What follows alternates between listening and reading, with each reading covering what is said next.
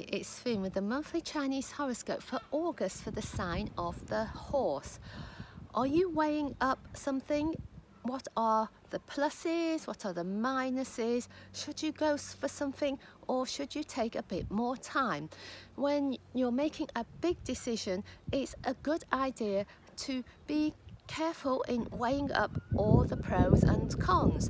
Sometimes you need to make a decision when it's fairly straightforward. At other times, be prepared to go back and forth a little bit.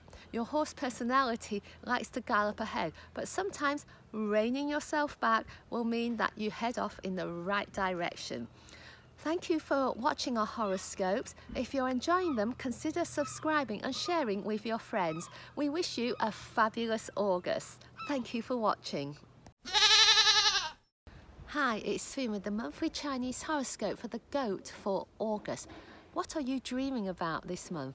What did you dream about last night? Sometimes your dreams can hold answers to questions in your waking moments. So, if there's something you need to think over, ask yourself what's the answer before you go to sleep. You could find there's a clever or amusing way for you to solve a dilemma. And if you're having a great month and there's nothing on your mind, your dreams can still inspire you to be the best version of yourself. So pay attention to your dreams this month. If you're enjoying our horoscopes and you want to uh, make sure you don't miss any in future, consider subscribing and sharing with your friends. Thanks for watching and have a great month. Hi, it's Fu with the monthly Chinese horoscope for the sign of the monkey. Are you going here? Are you going there? Are you doing this or are you doing that? There could be such a lot going on that you get caught up in trying to do lots of things or even be in different places at the same time.